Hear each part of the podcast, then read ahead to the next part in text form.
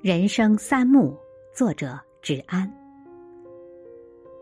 我在父亲去世后写下下面这段话。父亲去世给我的真实感觉，并不是我送走了他，而是我们一起走了很长的一段路。他送我到一个地方，那也就是他在这个世界上的最后时刻。然后他站住了，而我越走越远。渐渐看不见他了。父亲九十岁冥诞那天，我住在日本高野山一处宿房里，夜晚寂寥，浮想联翩。父亲如果活到现在，刚满九十岁，而他去世已经十八年了。十八年是多么漫长，这十八年里发生了多少事情？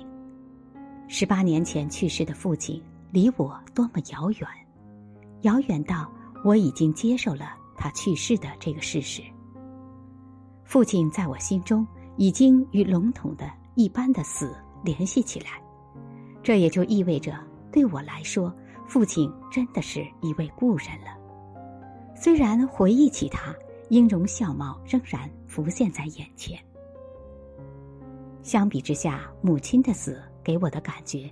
仍然是单独的死，是这个人的死，我仍然在体会已经不存在了的他的感受、想法和心境。我还没有离开他的世界，回过头去，我还看得见他。有一次去看话剧，忽然悟到，父亲去世，我人生的第一幕结束了；母亲去世，我人生的第二幕结束了。那么现在是第三幕，也就是最后一幕了。父母都不在了，对我来说，我出生之前的岁月好像皆归于虚无，很多历史的背景的亲缘的关系随之消失。当父母活着时，我还感觉不到这一点。